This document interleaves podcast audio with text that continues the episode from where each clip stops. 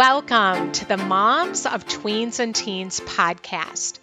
If some days you doubt yourself and you don't know what you're doing, if you've ugly cried alone in your bedroom because you felt like you're failing, well, I just want you to know you're not alone and you have come to the right place. Raising tweens and teens in today's world is not easy. And I'm on a mission to equip you to love well and to raise emotionally healthy, happy tweens and teens that thrive.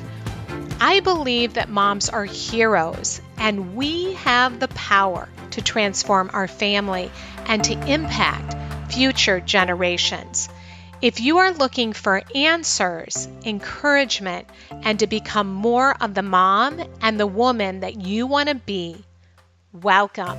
I'm Cheryl Gould, and I am so glad that you're here.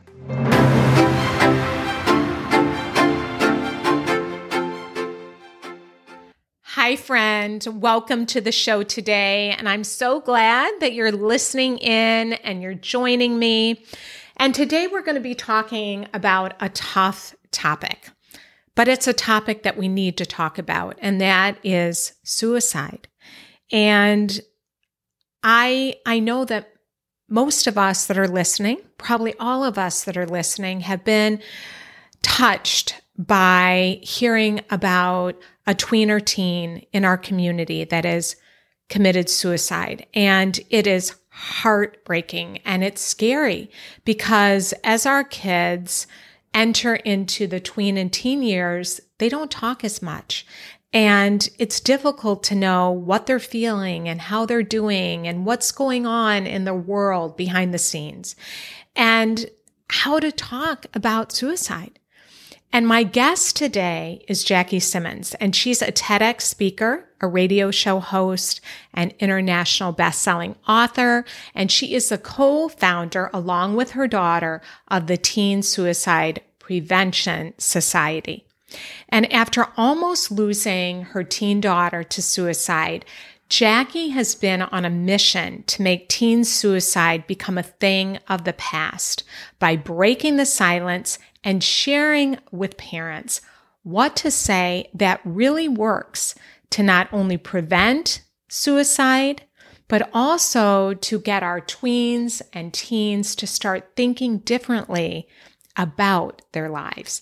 Jackie in this episode role plays with me a powerful script that we can use. It consists of four very important questions to ask our tweens and teens when beginning the conversation.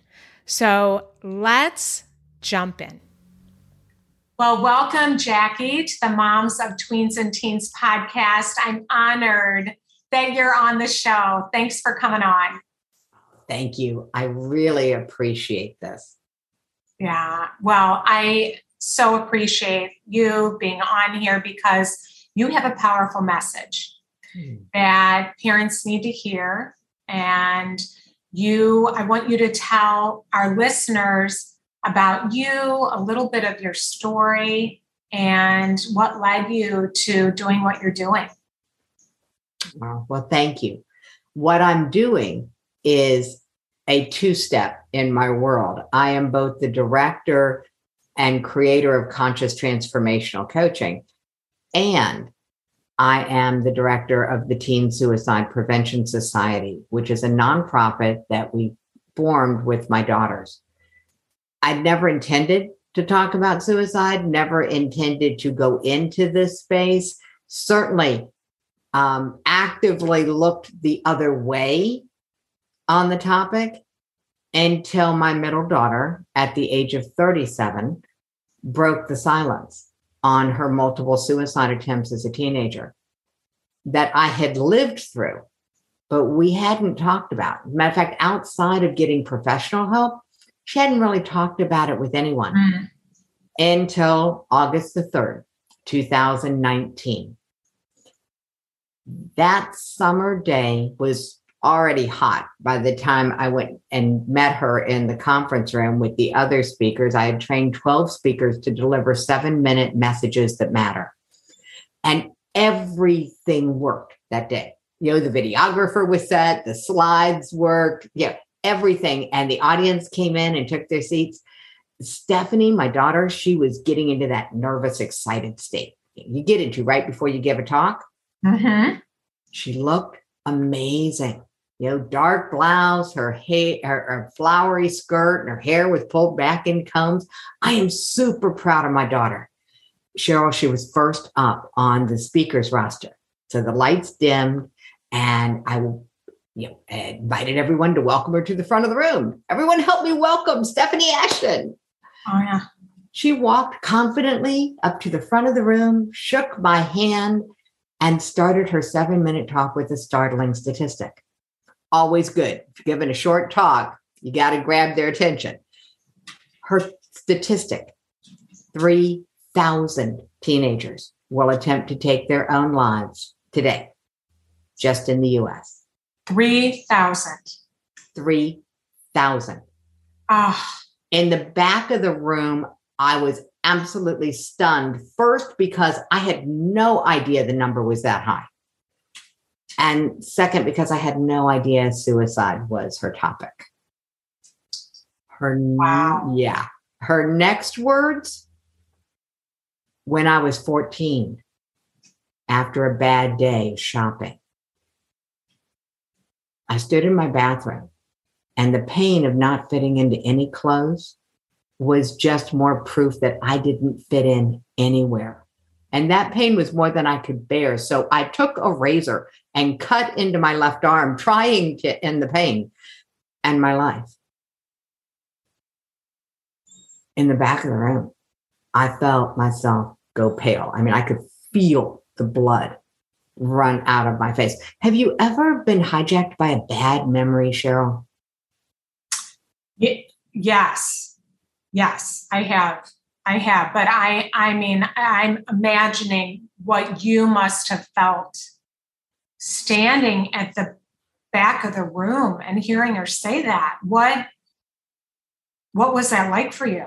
um, only my 30 odd years as a stress management consultant kept me from crawling into a corner and just bawling my eyes out. Oh, I bet.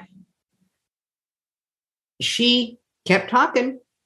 Um, she talked ab- about um, how we didn't talk about it and how it wasn't her only attempt Hmm. and how she still struggles with suicidal thoughts. And I felt myself go from pale to bone cold because I realized the struggles that she'd had to face by herself because I didn't have the courage to have the talk about suicide and suicidal thinking and what her experience of life was like. I didn't have the courage to have that talk because I didn't want to know. I mean, would you want to know what could cause your kid so much mental and emotional pain that they thought dying was better than living? Mhm. I sold myself on the idea that as long as she was getting professional help, we didn't need to talk about it. And the truth was, I was scared to talk about it. I was scared of putting the idea back into her head. The ability of a parent to not see what's right in front of us. I want to give every parent listening to this a break Mhm. guys, you are not going to see the signs that your kid has struggled because your brain is wired to screen them out. Our brains come equipped with a filter called the reticular activating system or RAS. And the RAS's job is to screen out the massive amounts of stimulation that are bombarding our brains every second, billions of bits of information are hitting us at any one second. And the RAS's job is to allow in the 40 that our brain can handle 40 out of billions. So the criteria that the reticular activating system uses, the filter is set to allow in only what matches closely to what we believe. And Mhm. parents are hardwired to believe that our kids are okay. We believe our kids are doing well. My kid's just fine. Mm-hmm. We have to. Otherwise, we would not be able to focus and finish anything. So, this is how the brain is designed. And it's why at the Teen Suicide Prevention Society, which is what happened after my daughter's speaking, you know, we decided we had to do something.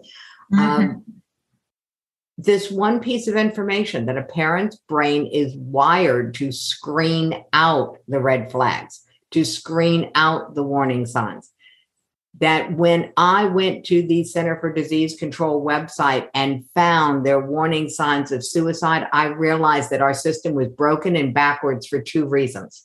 The first reason is that no parent goes to that website and looks for the warning signs of suicide until after their kid is known to be at risk or has, yeah. survived an attempt.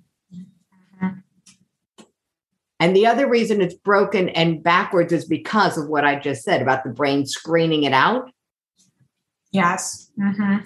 We, even if we know what they are, we will not see them in our own children because our brain is wired to prevent it. So, the whole system of what's called suicide prevention, I think, is broken because it's not preventing suicidal thinking from getting stuck in someone's head. It is set to prevent someone from making an attempt or a second attempt after they are known to be struggling prevention would be let's truly prevent the problem. What if parents don't need to be looking for signs, which we believe is waiting for trouble? Mm-hmm. We think if you're waiting for signs that your child is at risk, you really are looking for trouble because you can't tell by looking. Wow, that's that's that's uh, sobering. I'm so I just want to understand. So, are you saying that chances are that our kids are going to, we can't just assume they're not going to have these suicidal thoughts. I will guarantee you they are going to have suicidal thoughts.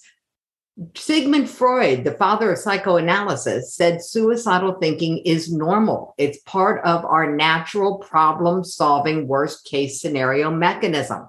The problem is not a suicidal thought. The problem is when it gets stuck in our head. Okay. Okay. So the problem is when it gets stuck. Mm-hmm. And you get in that loop of negative thinking and don't know how to get yourself out.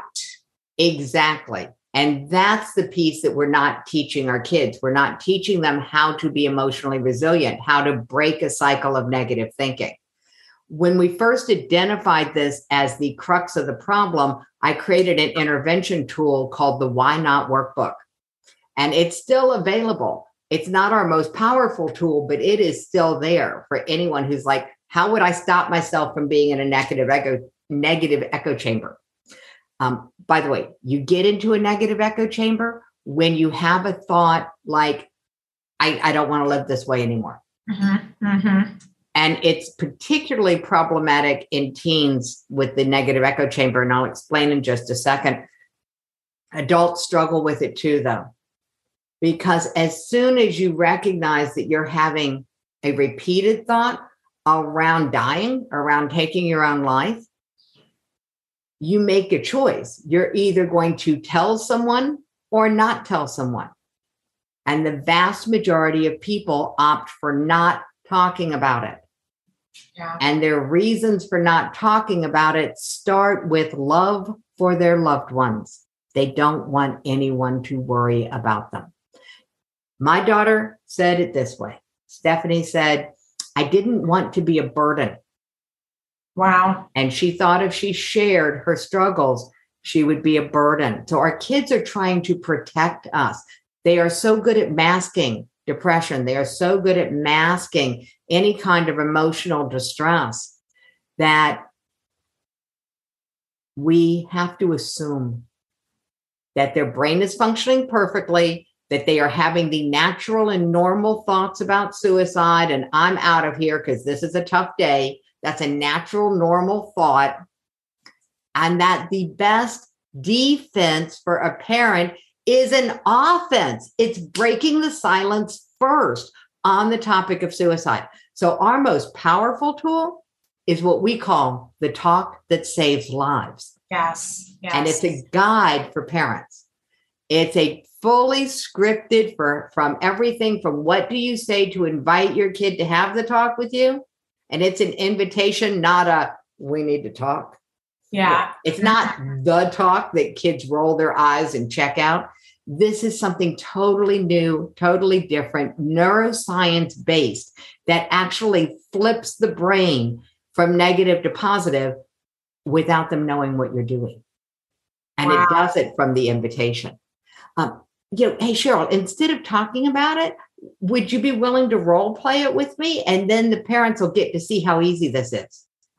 Yes, I'd love to role play with you. Cool. All right. Here's the invitation.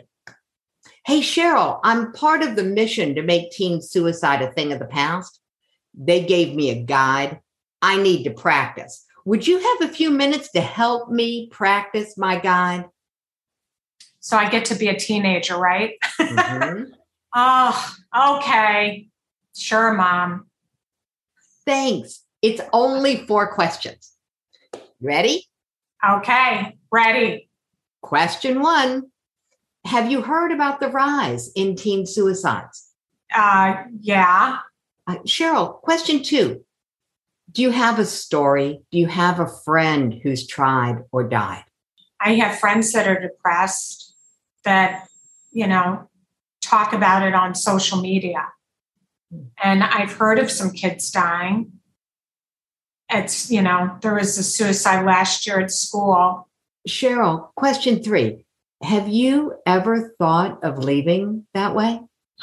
I get depressed. I I haven't, you know, really thought thought about acting on anything, but sometimes I feel like I'd rather be invisible. Thank you. Question four. Cheryl, why stay? What are your reasons for staying? I have a family that loves me. We don't always get along, you know, well, but I have a family that loves me and I have some good friends. What else? Um, I have some things that, you know, I like to I like to be in the drama club. Um, Ooh, tell me more.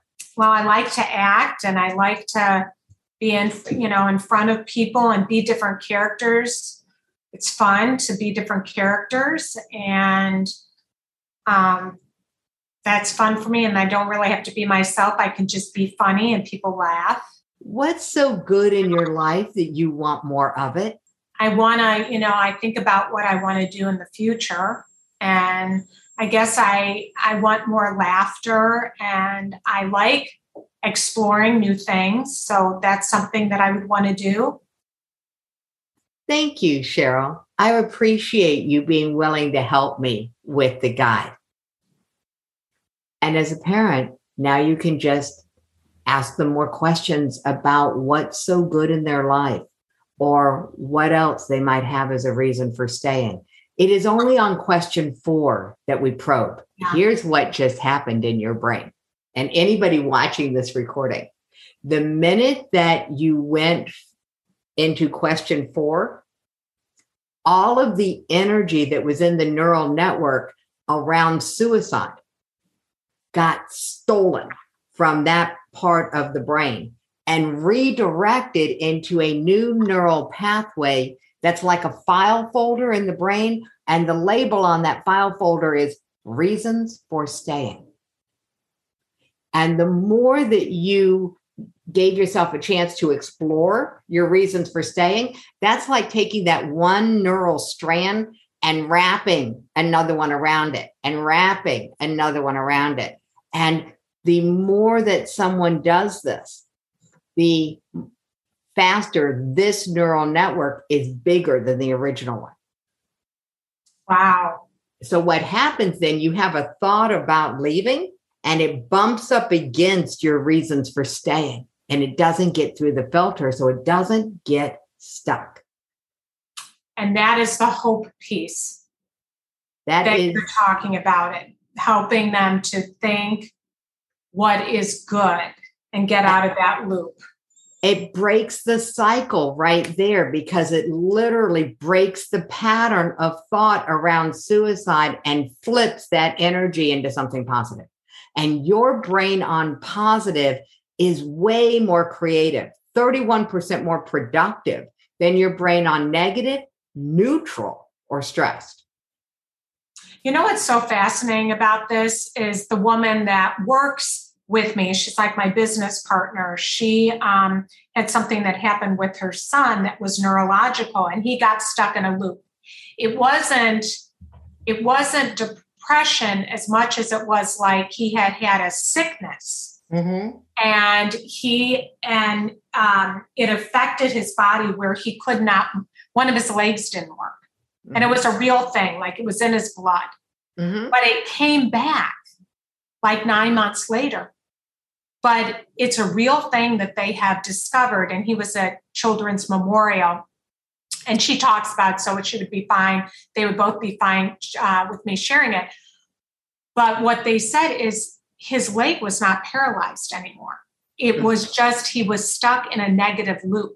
Mm-hmm. And they used to think like when that would happen, that it was just people were kind of crazy. They you know it made no sense but now they're realizing the brain was stuck in that negative loop but you here's the thing they told her not to talk about the negative loop mm-hmm. because the negative loop keeps them stuck right and you're giving more attention to yeah. it and so the reason that we created the talk the way that we did is because when you break the silence on suicide with their permission, nobody gets hijacked into this talk. They have to agree to the invitation. And so they've agreed to talk about it. You've already activated the part of their brain that's on positive. How'd you do that? By asking them to help you.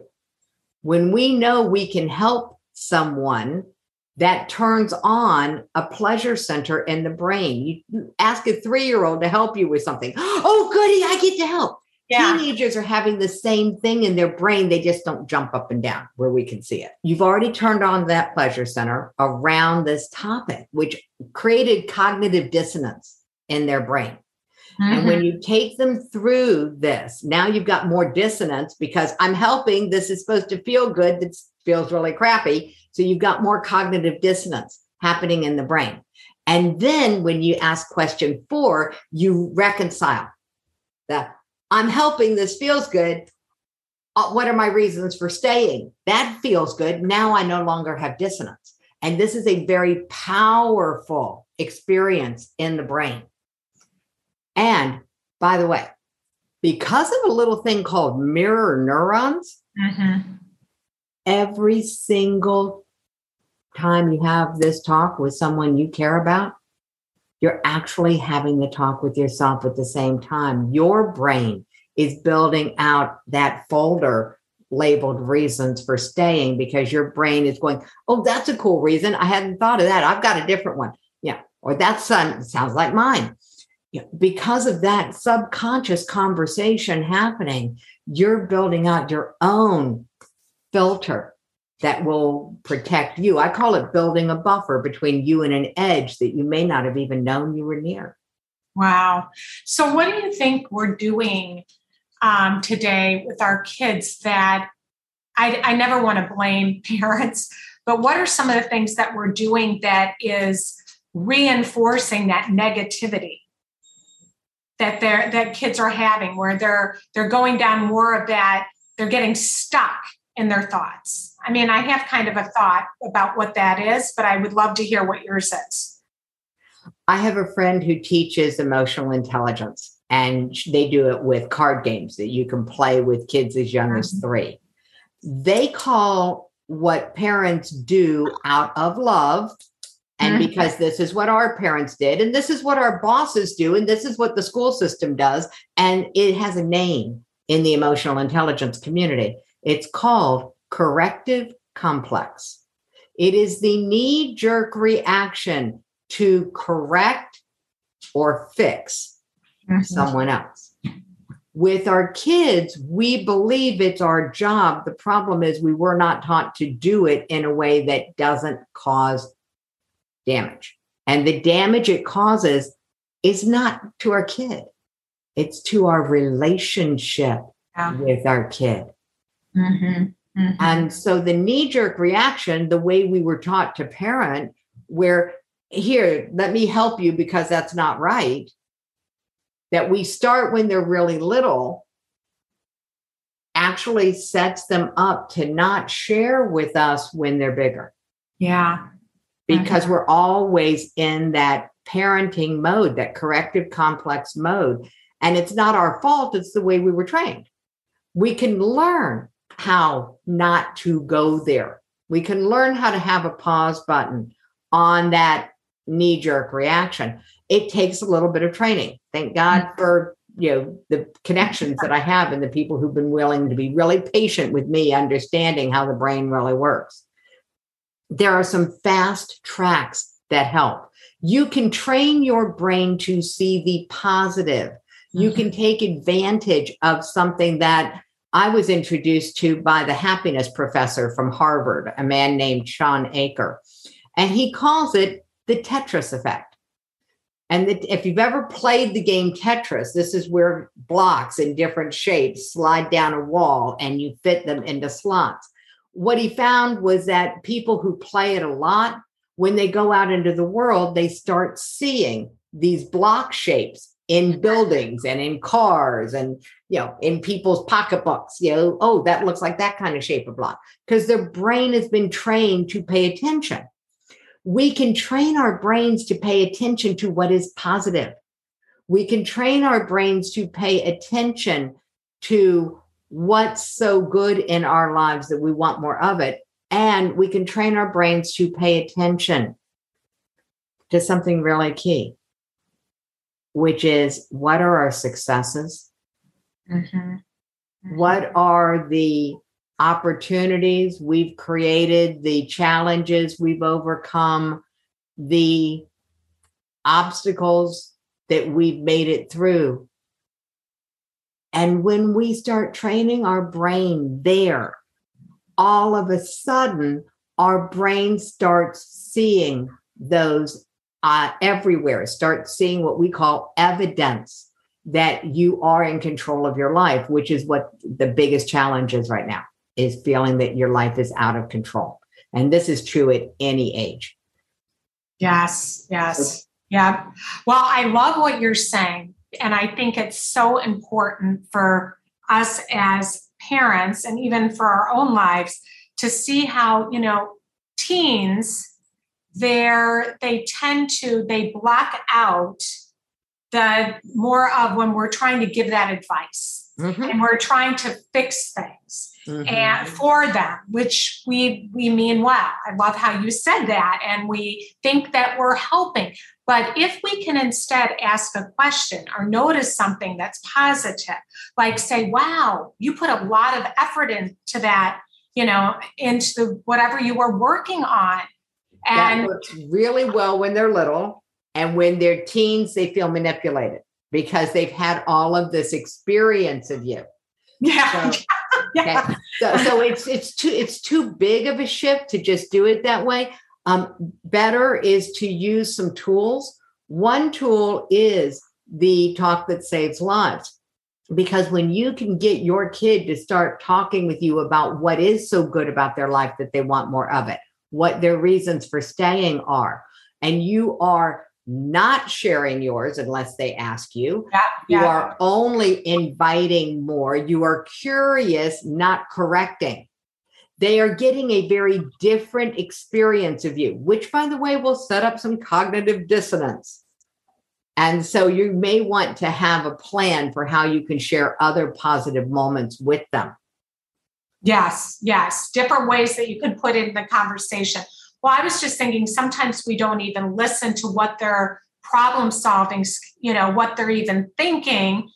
And when they can just share with us mm-hmm. how they're thinking about solving a problem, which is a little different when I than what you're saying, but what I'm connecting is that there's so many ways we miss opportunities to help them to where they feel better about themselves.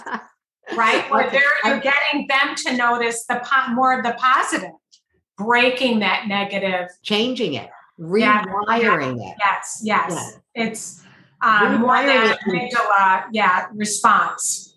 And it's really easy to do.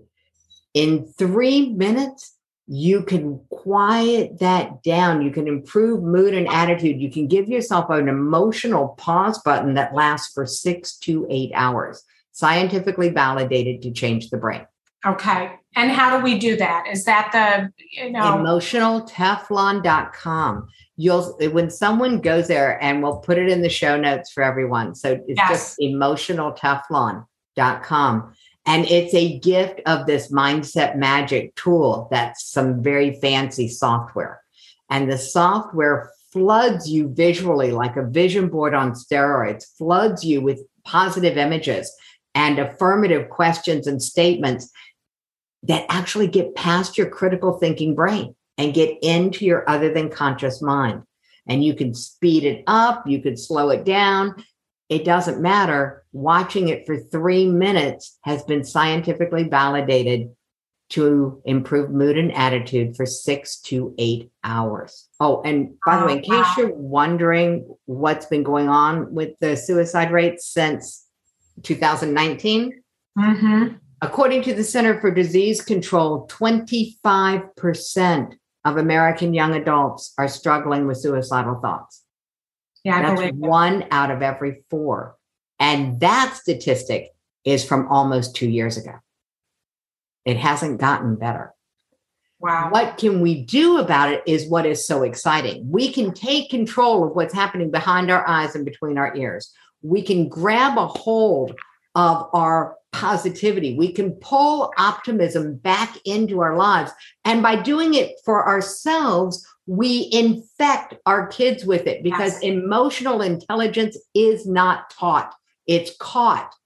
Our kids catch it from us. So, the best gift you can give for your kids is to take care of your own mindset first, like putting your own oxygen mask on 1st mm-hmm, mm-hmm. And that's why this tool is for adults. The Positivity Club that's now launched is an adult playground why? Because if I can get your brain on positive, you will naturally calm down that corrective complex. You will naturally be more curious, more patient with your teens. And here's why you want to be really patient with your teens teens don't have a pause button. The prefrontal cortex is not fully developed. It's physically there by the age of 12 and not fully functional until the age of 24, if you're lucky. Yeah. What that means is that when a kid gets stuck in that negative echo chamber and they don't want to talk about it because they don't want to worry their family, they don't want to be a burden, they don't want to have to see somebody, they're scared of it. So they do what's natural. They try not to think about it. Mm-hmm. You ever try not to think about an elephant? Yeah. If I told someone, don't think about a lemon. Yeah, you think about the lemon what they're actually doing is doubling down on the thought and their subconscious mind is elegantly designed to bring about what you think about so now they're thinking about not thinking about it double down on it and the subconscious mind does what the subconscious mind is elegantly designed to do it looks for and creates opportunities to get you what it thinks you want because it's what you're thinking about wow Mm-hmm. In a teenager, all it takes is subconscious plan. They're not even aware of it. They do not have a plan. So don't think you can ask them and find out. They do not have a conscious plan. This is the ant compared to the elephant of the subconscious mind. That's how they describe it in psychology. The conscious mind is an ant by comparison. Yeah, I know. That's crazy. I know. Yeah. It, all it takes is subconscious plan to cross an opportunity and they're gone. Teens are waking up in emergency rooms and saying, I don't know what happened. Hmm. And that's because consciously they don't know what happened.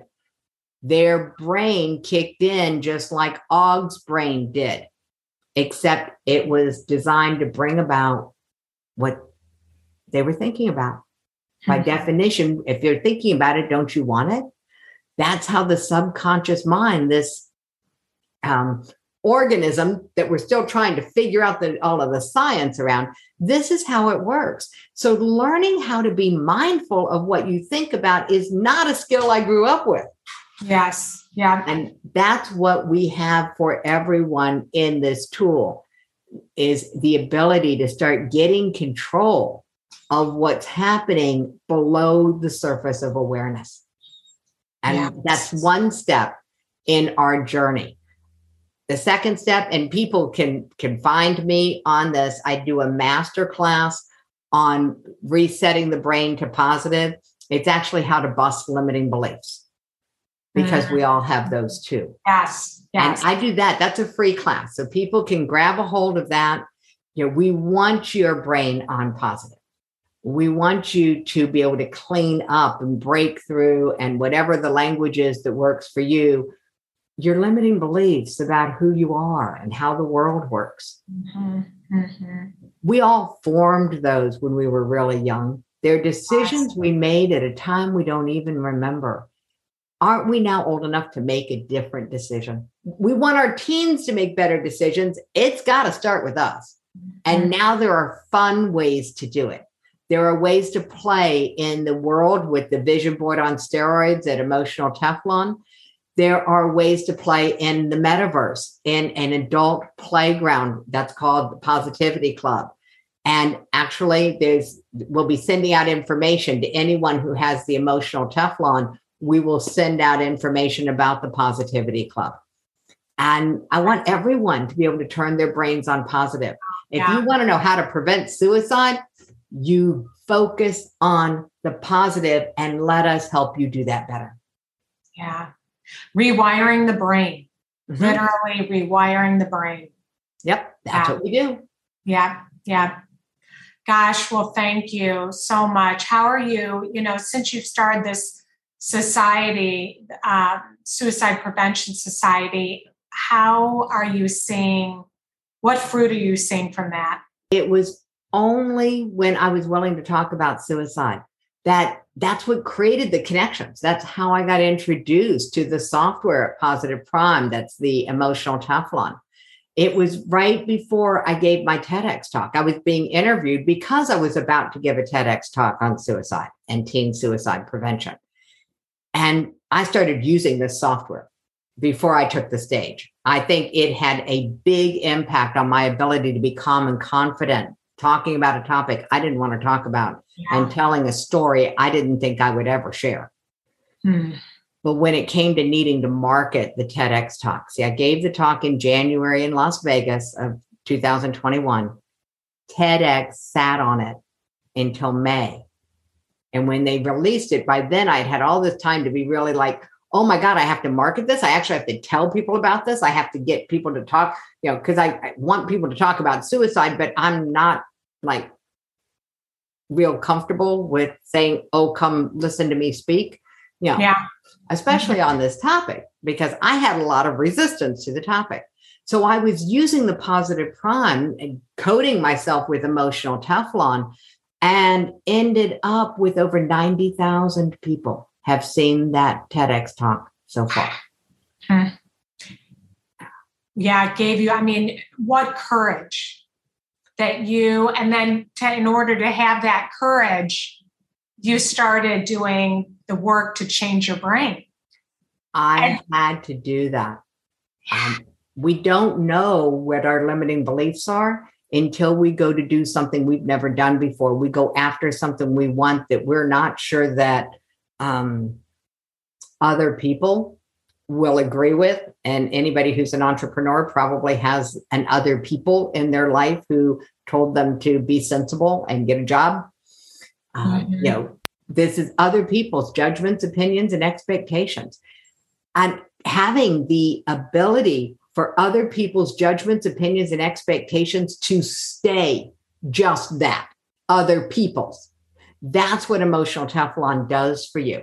It allows you to honor your own opinions, be the driver of your own life, and let other people have their experience. Yes, empowering you, breaking through those limiting beliefs that hold us back in so many areas of our lives. The real point is that we are being highlighted, we are being shown that our children do not have the emotional resilience to manage and stay grounded in their own opinions and judgments and expectations of life. And they end up being influenced by other people's judgments, opinions, and expectations. Now, you can treat the symptom, which is limit their social media contact, talk about how bad social media is, demonize, be part of that demonization of social media, which, by the way, if you remember being a teenager, might just make you want it more. yeah. Just saying. And It's like trying to take a cell phone away from a two year old. Yeah. Mm-hmm. The better way, in my opinion, is help your teen build that sense of self, mm-hmm. a positive self regard and the easiest way to do that is to get yourself out of corrective complex so that you're not part of the problem of criticizing and giving them your judgments, opinions, and expectations, but rather you can be peaceful and calm and be curious about theirs, about their judgments of things. What do they think about something? What are their opinions about what's happening in your home, in your world? What are their expectations of life? Because the saddest thing in the world is a kid who doesn't have any expectations for a positive outcome for life. And here's the caveat to everything I said about the talk that saves lives it works as an early warning system as well. And here's how it works as an early warning system. If your teen has thoughts of leaving, answers yes to question three, and has zero reasons for staying, stay with them and call 911. They'll hate you for it. Mm-hmm. And they might be alive long enough to hate you for a really long time. Hmm. Now, with all of the thousands of talks, guess how many times this has happened? Zero. Why? Because kids and adults are really good at masking.